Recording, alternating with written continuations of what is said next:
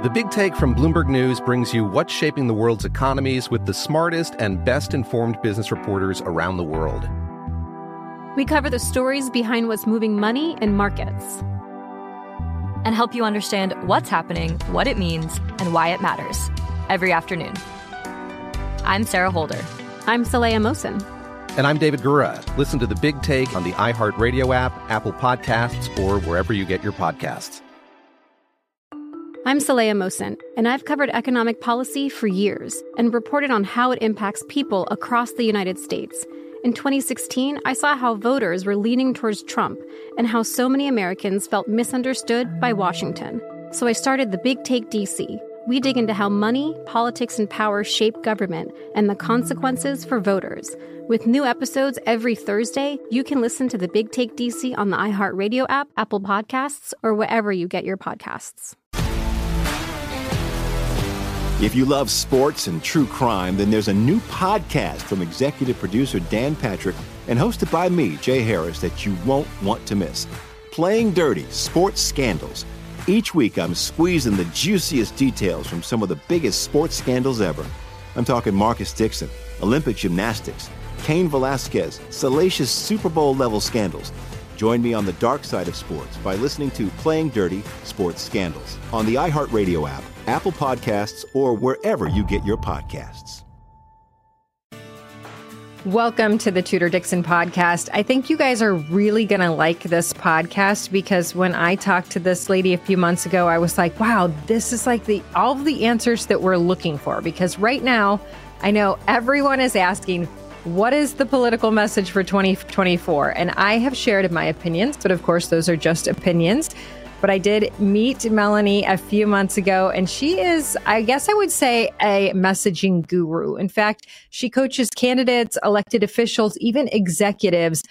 And that's what she does for a living. She's here to tell us how she helps people craft the right message to be persuasive and successful. But before we get into that, you know, I always like to talk to you about your health, and I think that's important because you can't put a price on your health. And I like to share that I stay energized and keep doing what I love every day because I get the maximum servings and nutrition of fruits and vegetables every day. I rely on Balance of Nature's fruits and veggies in a capsule to give me the maximum nutrition of thirty-one real whole fruits and veggies every day. Balance of Nature is giving everyone thirty-five percent off their first preferred order plus free shipping right now with promo code Tudor. So just go to balance of nature dot com and enter promo code Tudor to get started today. Balance of Nature's fruits and veggies in a capsule are powdered after an advanced vacuum cold process, keeping the maximum nutrition intact.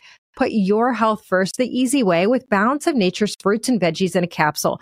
Get thirty-five percent off your first preferred order shipped to you free with promo code Tudor at balance of nature dot com. I feel confident about my health because of Balance of Nature. You should check out all the testimonials from people like you on their website to see how Balance of Nature is making a difference in their lives. So go now to balance of nature dot com and get thirty-five percent off your first preferred order shipped free with promo code Tudor. Now let's get back to that other messaging because that's really important. Let's welcome in Melanie Sturm to the podcast. She is the founder of Engage to Win and the Win Coach, like I said, where she coaches elected officials, candidates, and corporate executives in the art of persuasion and winning over an even skeptical audience. And right now, I think everybody's a little bit skeptical out there, so we need your help. Well, thank you. And I'm delighted to be on your show. I'm a big fan. You are such an insightful interviewer, so I'm looking forward to our conversation. Not sure I'm going to come up with a winning message for twenty-four, but uh, I think actually between the two of us, we probably could. Well, you know, it's funny because I've talked ever since I talked to you. So I, I'll just tell our audience here.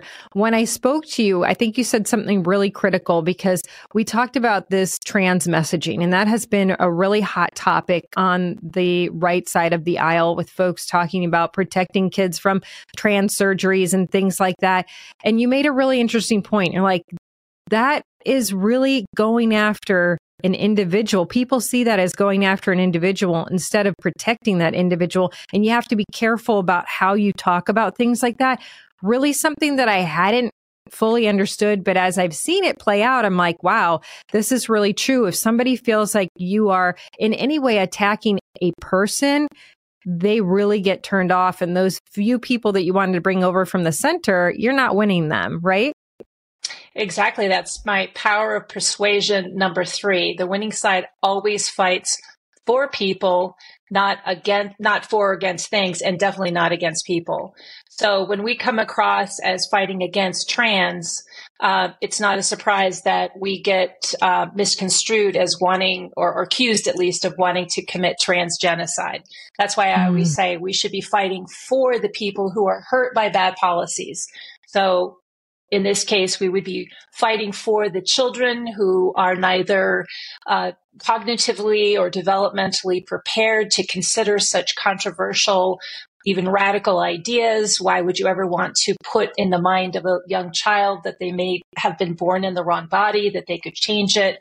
Uh, and we want to fight for people, uh, fight for the parents, I mean, who should have the sole discretion to decide whether and when to expose their children to these ideas. And of course, in the case you're talking about, we want to fight for girls and women and their sports, mm. for example.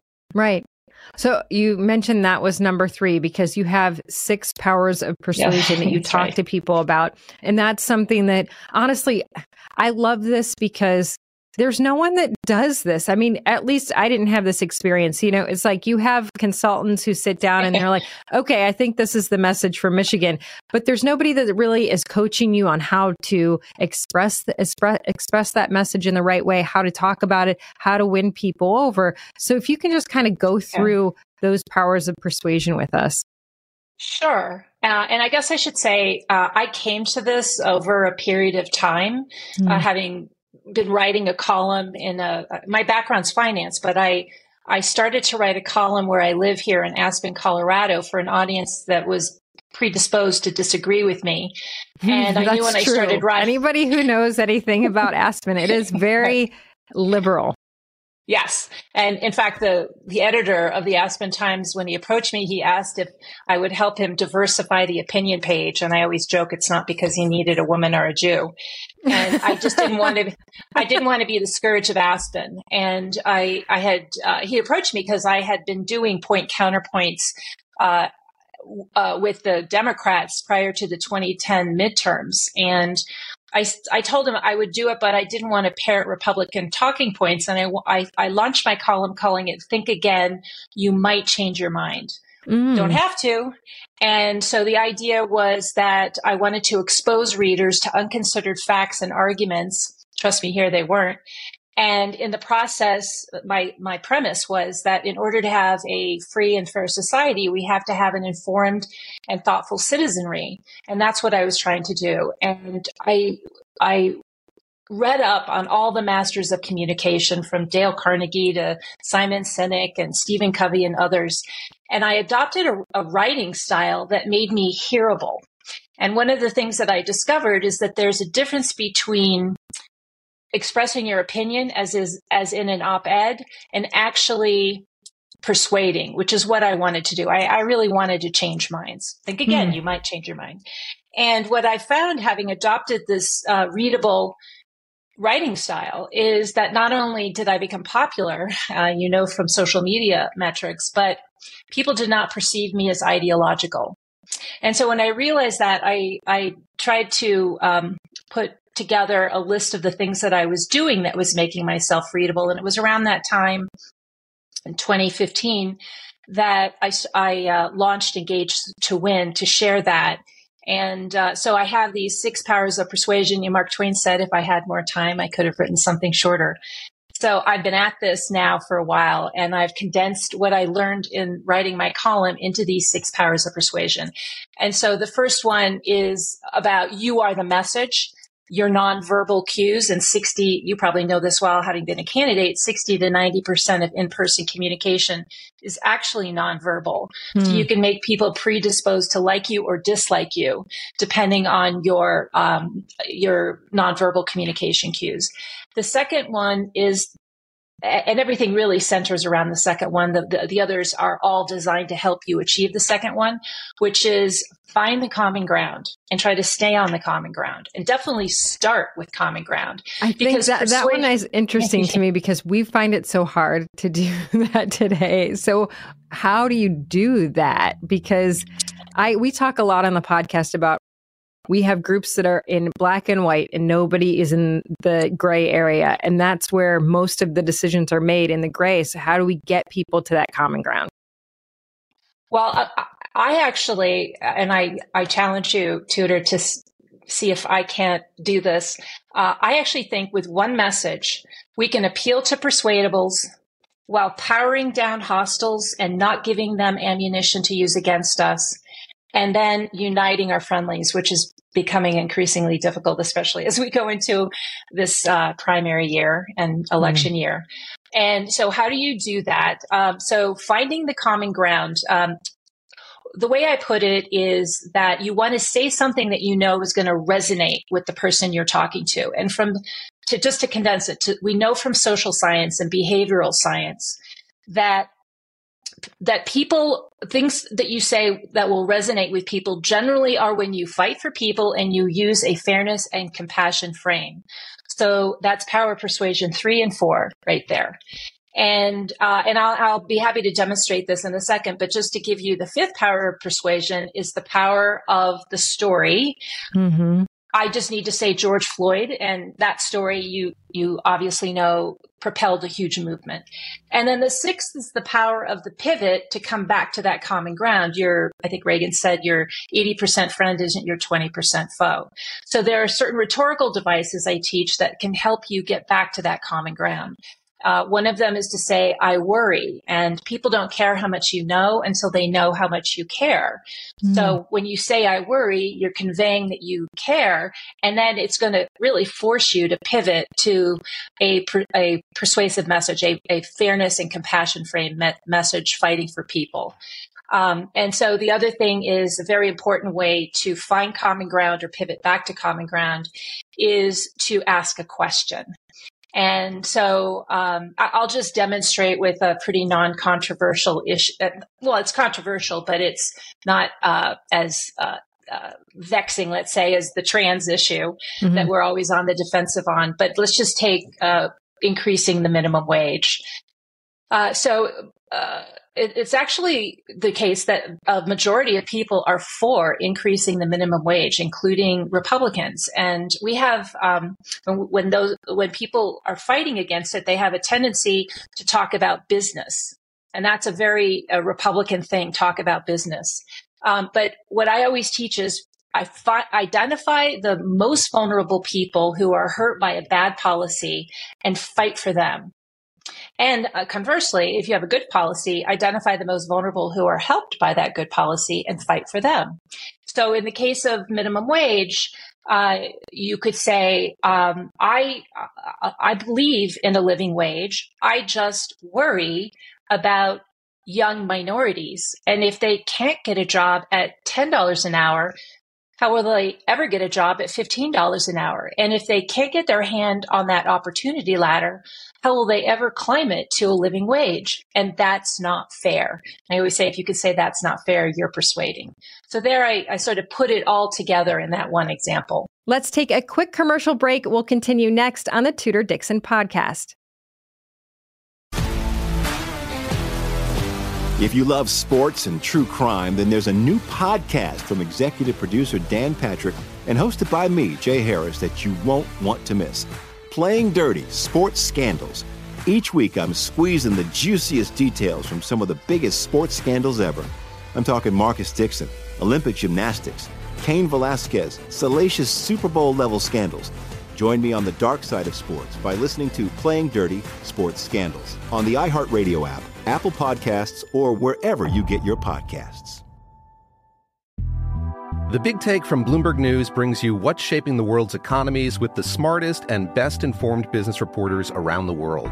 Western nations like the U S and Europe. Mexico will likely have its first female president. And then you have China.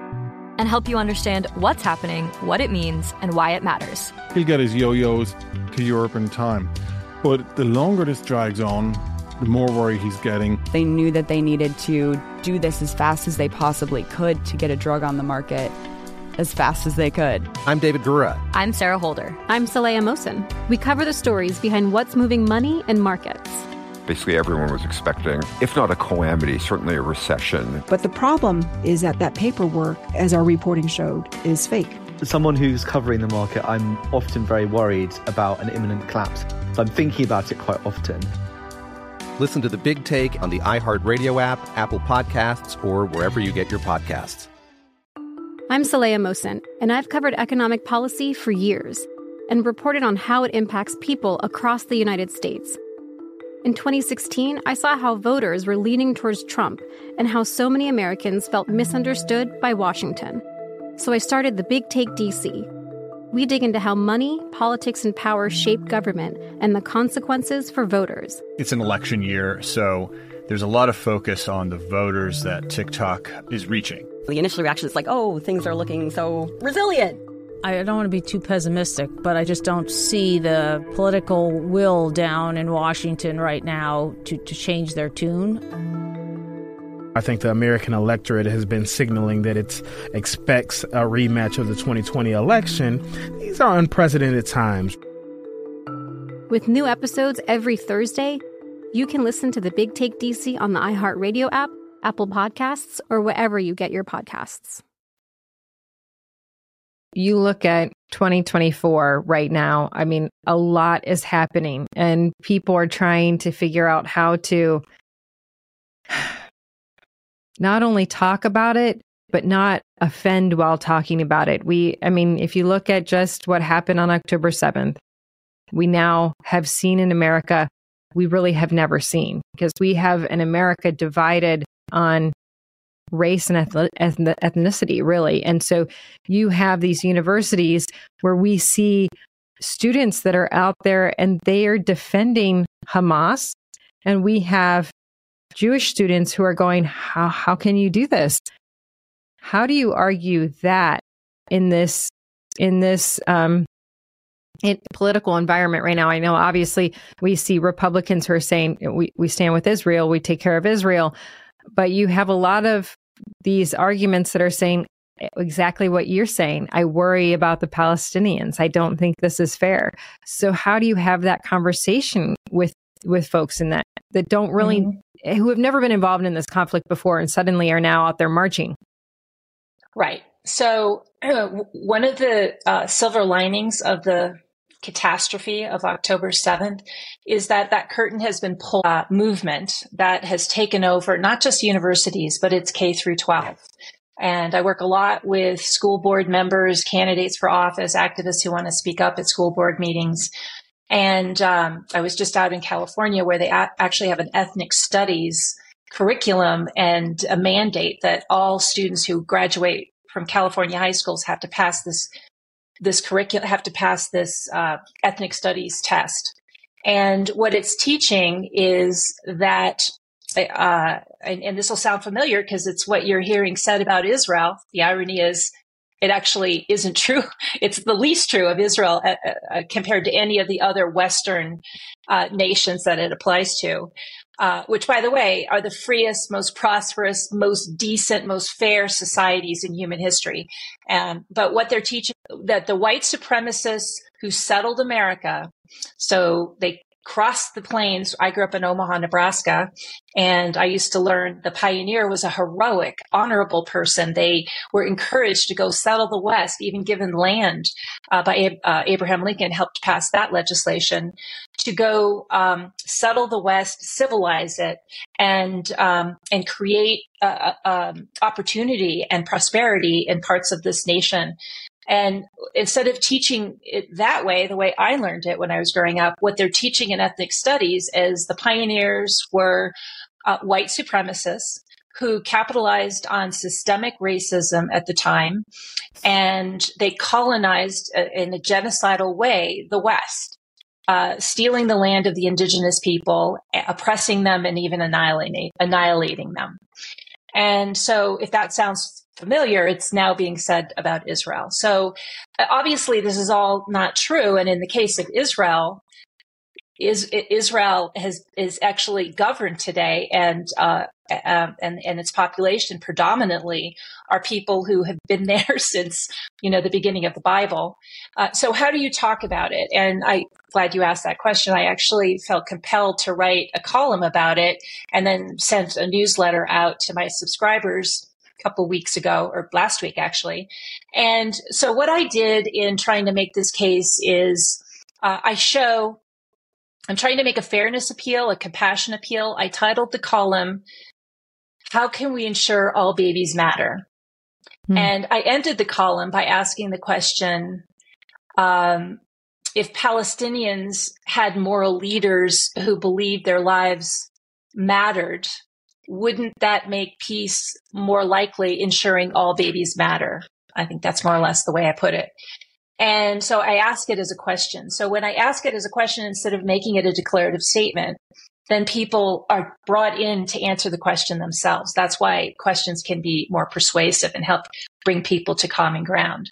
And so in the, in the, in the middle of the column, though, I do acknowledge that the uh, Palestinians, especially the Gazans, uh, are oppressed, terribly oppressed, and mm-hmm. that it's a tragedy that these people who live just one inch on the other side of the border of Israel don't enjoy the same opportunity and prosperity and rights as Arab Israelis have who live inside of the border of Israel. And they're twenty-one percent of the population.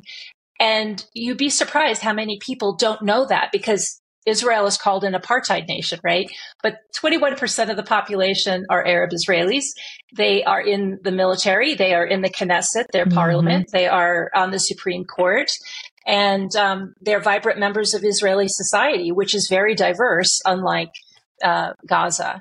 And so when you show that you, uh, as I tried to do with that column, that, that Palestinian lives would be considerably enhanced if Hamas weren't governing, governing them, then you come across as a, uh, a fair uh, uh, analyst or a fair commenter on, on the situation, and that you're fighting for these people. It's just not fair they have to live in these conditions. Hmm.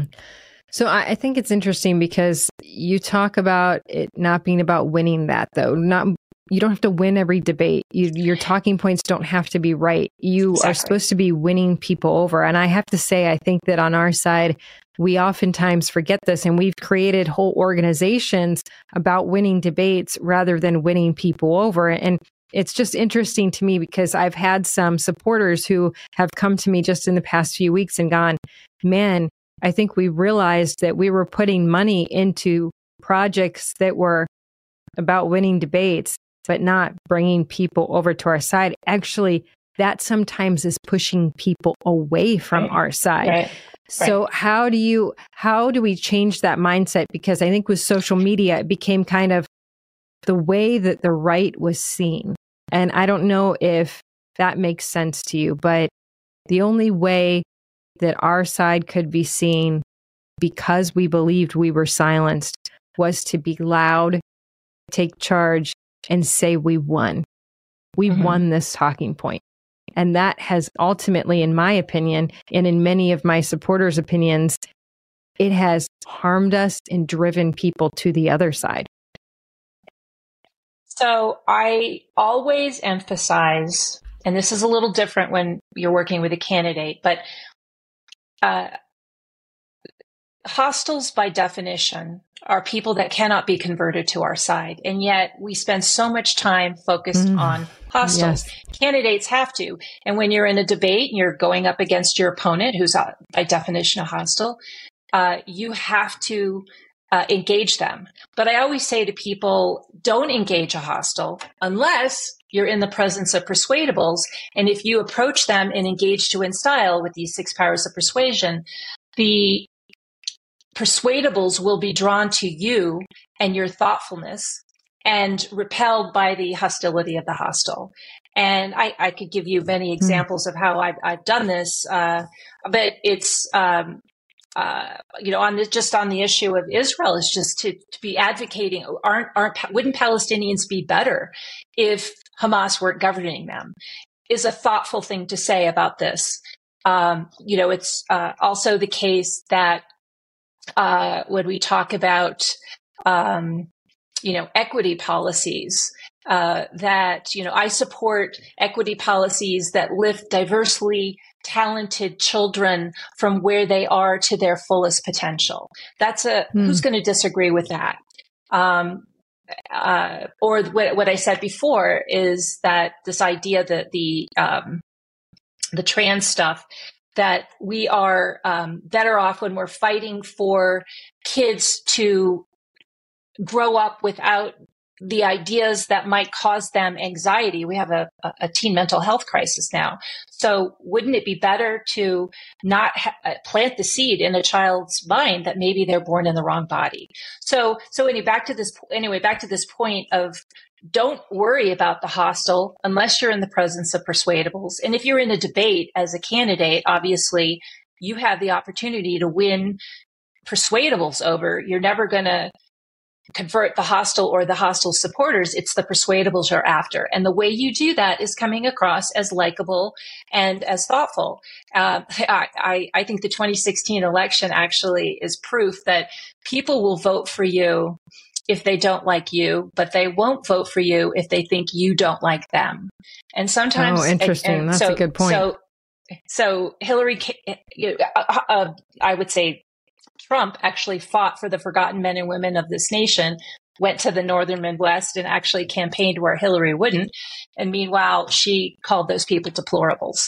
And so, you know, the goal is always to try to come across as thoughtful. And so that's why staying on common ground and talking in a way that shows that you care about people and is fair and care oriented is one way to do that. So like on another issue, we often fight against unsustainable entitlement. So instead of, and it's not a surprise that we get accused of wanting to throw granny off a cliff when we say that we want to pull, and Mike Lee actually mm-hmm. said this, or other Republicans who've said that we want to pull Social Security up by its roots, right?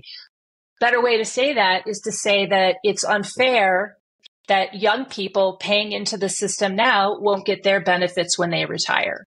Hmm. That's a, that's hearable to people from across the spectrum. And it makes them connect to the notion that, well, we better fix this because that's not fair to the next generation. Let's take a quick commercial break. We'll continue next on the Tudor Dixon podcast. If you love sports and true crime, then there's a new podcast from executive producer Dan Patrick and hosted by me, Jay Harris, that you won't want to miss. Playing Dirty Sports Scandals. Each week, I'm squeezing the juiciest details from some of the biggest sports scandals ever. I'm talking Marcus Dixon, Olympic gymnastics, Cain Velasquez, salacious Super Bowl-level scandals. Join me on the dark side of sports by listening to Playing Dirty Sports Scandals on the iHeartRadio app, Apple Podcasts, or wherever you get your podcasts. The Big Take from Bloomberg News brings you what's shaping the world's economies with the smartest and best-informed business reporters around the world. Western nations like the U S and Europe. Mexico will likely have its first female president. And then you have China. And help you understand what's happening, what it means, and why it matters. He'll get his yo-yos to Europe in time. But the longer this drags on, the more worry he's getting. They knew that they needed to do this as fast as they possibly could to get a drug on the market as fast as they could. I'm David Gura. I'm Sarah Holder. I'm Saleha Mohsen. We cover the stories behind what's moving money and markets. Basically everyone was expecting, if not a calamity, certainly a recession. But the problem is that that paperwork, as our reporting showed, is fake. As someone who's covering the market, I'm often very worried about an imminent collapse. So I'm thinking about it quite often. Listen to The Big Take on the iHeartRadio app, Apple Podcasts, or wherever you get your podcasts. I'm Saleha Mohsen, and I've covered economic policy for years and reported on how it impacts people across the United States. In twenty sixteen, I saw how voters were leaning towards Trump and how so many Americans felt misunderstood by Washington. So I started The Big Take D C. We dig into how money, politics, and power shape government and the consequences for voters. It's an election year, so there's a lot of focus on the voters that TikTok is reaching. The initial reaction is like, oh, things are looking so resilient. I don't want to be too pessimistic, but I just don't see the political will down in Washington right now to, to change their tune. I think the American electorate has been signaling that it expects a rematch of the twenty twenty election. These are unprecedented times. With new episodes every Thursday, you can listen to The Big Take D C on the iHeartRadio app, Apple Podcasts, or wherever you get your podcasts. I think oftentimes we don't think deeply about the way we say things. And and I, I think this on both sides, but just the other day we were speaking to someone who was like, you know, when I go out there and campaign, I'm going to talk about the fact that we need to bring the family back and then we would have fewer drug overdoses. And it's just funny to me because I think that sometimes you can step out of it and put your candidate hat on. And I'm like, I get where you're trying to go with this, but if you've lost a family member, which so many of us have, to a drug overdose, you just blamed the family, you know? And it's really hard because everybody says, I don't want to be a politician. You're not a politician. I mean, well, once you've entered the arena, you are a politician, but it's also about really being thoughtful. Once you are in that political arena, think about your answers. Think about all sides. And it's hard because when you're a candidate, you have people pushing you in so many different directions. So how do you keep that candidate focused on what, like you said, what person could you hurt with this message and how can you adjust it so somebody doesn't walk away going, gosh, exactly the Hillary Clinton effect. That person doesn't like right. me. They think I'm wrong. Right. Yeah, I, I think uh, it's one of the reasons when I, I do debate prep with candidates and they say, oh, if I have a brain freeze, what should I think of? And I say, just say I worry, because that's what will show that you care mm-hmm. and it will help you pivot to the people you worry about and should be mm-hmm. a fair and care type of message. Um, so, you know, like on renewable energy to say, I worry about people who today, given the The price, the inflation, the, the the increase in energy prices causes the prices of everything in the economy to go up. And I worry that there are people today who are having to choose between heating and eating, and that's not fair. You know, I think so that just, also it, people need to remember there's a difference between being careful and giving up your message, because we you have to be careful. And sometimes yes. you can actually use their words to get people to understand what you're saying. But I think that on I, I know that I would say right of center, folks have been like, if you use the word equity, that's a trigger and you're a bad person and you're a rhino and you're. But if you start talking about, well, what is what does equity really mean? And you know what? Let me take that back for a minute. Let's talk about equality. Let's talk about what does what do you want equity to be? You want equity to be an opportunity for everyone. Well, we want an opportunity for everyone too. But sometimes it's hard because if you try to use those words, your own side goes, no, no, I'm done with you. So I get that. I, I may blow your mind or your audience mind here, but one of the things that I teach in the area of education and this diversity, equity, and inclusion Uh, issue is why have those words resonated? Why did a movement get created around them? Mm. It's because they all have the patina of fairness. And mm. so the, they have the, the left has managed to distort those words, and people who hear them just assume they mean fairness. So when we say we're fighting against D E I or we're against D E I, then we get accused of being against fairness or against the common rule. And when I teach my education workshop, I have videos of people who are speaking up at school board meetings who are opposed to D E I, and then other people who stand up who say D E I is just the golden rule, you know? So that's why when I, I encourage people to, to take back those words. So diversity means teaching multiple perspectives, and equity means lifting differently talented people up to their fullest potential.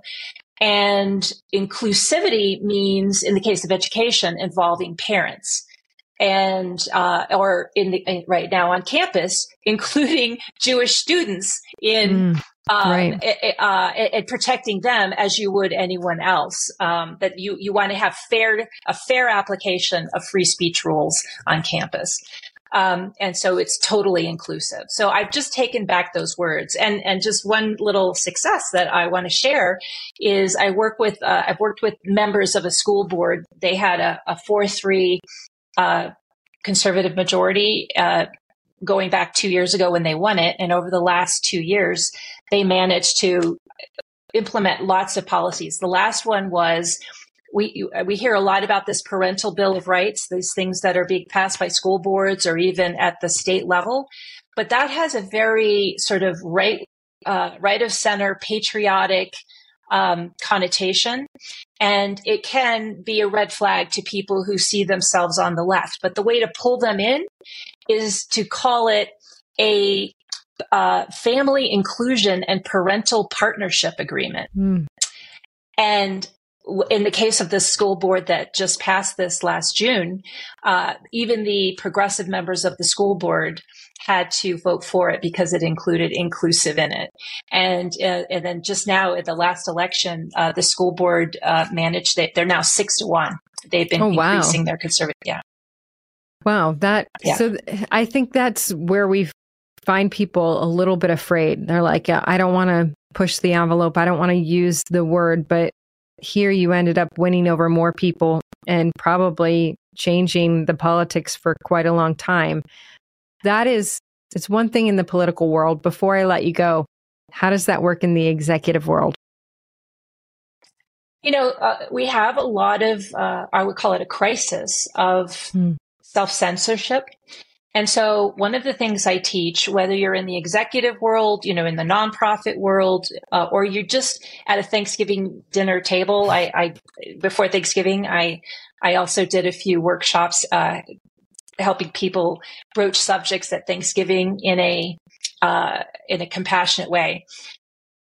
And one of the things I like to tell people is we think we need to have courage to speak up and voice our opinion. But if you do it the right way and you come across as thoughtful and fair and compassionate, you actually don't need to have as much courage. And so when when you do it that way, uh, there are other people who are silencing themselves because they're scared who hear you do it so well. And maybe they'll nod their head affirmatively. And perhaps the next time, ha- you having role modeled for them how to express your ideas in a compassionate and fair way, pulling people over to our morally superior formula to humanity, maybe the next time they'll take a shot, they'll open their mouth. And when more of the silent majority open their mouth, then that's when we start to turn the tide. With regard to executives, it's really important to just try to come across as likable and friendly. And that's like, and the first power of persuasion, which is how you come across in, in person, you know, smiling and um, giving p- positive approbation to people, not being too critical, uh, showing that, as Stephen Covey put it, find what's right with what someone else says and not just what's wrong. And then that's also common ground. That's a way. And then once you you mm. you make that connection, then you can layer in the facts and then you can layer in your argument. But it's only after you've won uh, their trust. Um, one of the things I learned learned at writing my column is uh, just maybe to uh, close on this. Margaret Thatcher said, first you win the argument and then you win the vote. And what I have learned uh, in writing a column and teaching persuasion is actually the first thing you have to do is win their trust. Mm. And then you're winning arguments, and we have them, can win support. And that, and then you, once you have their trust and you are able to show that you've earned it, they stay with you. And I think that's something that we need to learn. And that doesn't, like you said, that doesn't happen through winning debates and talking points. You have to, you have to really be in there learning, showing that you care. I think that's the most important thing. A lot of people think that these folks that are, you know, the facts don't care about your feelings story, they're like, well, you, you don't care either. You got to make sure that you people realize you do care. We do care. That that is right. so key. Right. How do people just, find just you? Remember, yeah, I'll I'll say that in a sec. But just remember, persuasion is actually saying things that people are already inclined to believe, It's already in their head. You just said it in a way that resonated for them. So mm. it, in my workshops, I always like to show uh, videos of Bill Maher, who's kind of on fire these days, making uh, monologues that resonate with people from across the spectrum. And when he says something and people clap, he's found common ground. Mm. Um, so Uh, so how do people find me? I, my website is engage number two win dot org. Uh, I can be reached at Melanie at engage number two win dot org. And, um, I also have another website called the Win Coach, uh, where I have a calendar. Some, I do often, uh, sort of random Zooms. People can go to my calendar. I, I, I haven't updated it yet. I'll be doing that in the new year. But pretty much every Monday, I'll conduct a Zoom that people can uh, sign up for, for a two-hour introduction to my six powers of persuasion. Awesome. I love that. And I think it's so important that people know that this exists, because right now we're going into this election season. People are running at all different levels, and there are a lot of yeah. questions out there. I mean, I've had people come to me and be like, how do we navigate this issue? You're the person, you know. Melanie Sturm, thank you so much. Thanks for being here. Yeah, thank you. Yeah, thanks for having me. Absolutely. And thank you all for joining us on the Tudor Dixon Podcast. For this episode and others, check out Tudor Dixon Podcast dot com. You can subscribe right there, or head over to the iHeartRadio app, Apple Podcasts, or wherever you get your podcasts. And join us next time on the Tudor Dixon Podcast. Have a blessed day. I'm Saleha Mohsen, and I've covered economic policy for years and reported on how it impacts people across the United States. In twenty sixteen, I saw how voters were leaning towards Trump and how so many Americans felt misunderstood by Washington. So I started The Big Take D C. We dig into how money, politics, and power shape government and the consequences for voters. With new episodes every Thursday, you can listen to The Big Take D C on the iHeartRadio app, Apple Podcasts, or wherever you get your podcasts. The Big Take from Bloomberg News brings you what's shaping the world's economies with the smartest and best-informed business reporters around the world. We cover the stories behind what's moving money and markets and help you understand what's happening, what it means, and why it matters every afternoon. I'm Sarah Holder. I'm Saleha Mohsen. And I'm David Gura. Listen to The Big Take on the iHeartRadio app, Apple Podcasts, or wherever you get your podcasts. If you love sports and true crime, then there's a new podcast from executive producer Dan Patrick and hosted by me, Jay Harris, that you won't want to miss. Playing Dirty Sports Scandals. Each week, I'm squeezing the juiciest details from some of the biggest sports scandals ever. I'm talking Marcus Dixon, Olympic gymnastics, Cain Velasquez, salacious Super Bowl-level scandals. Join me on the dark side of sports by listening to Playing Dirty Sports Scandals on the iHeartRadio app, Apple Podcasts, or wherever you get your podcasts.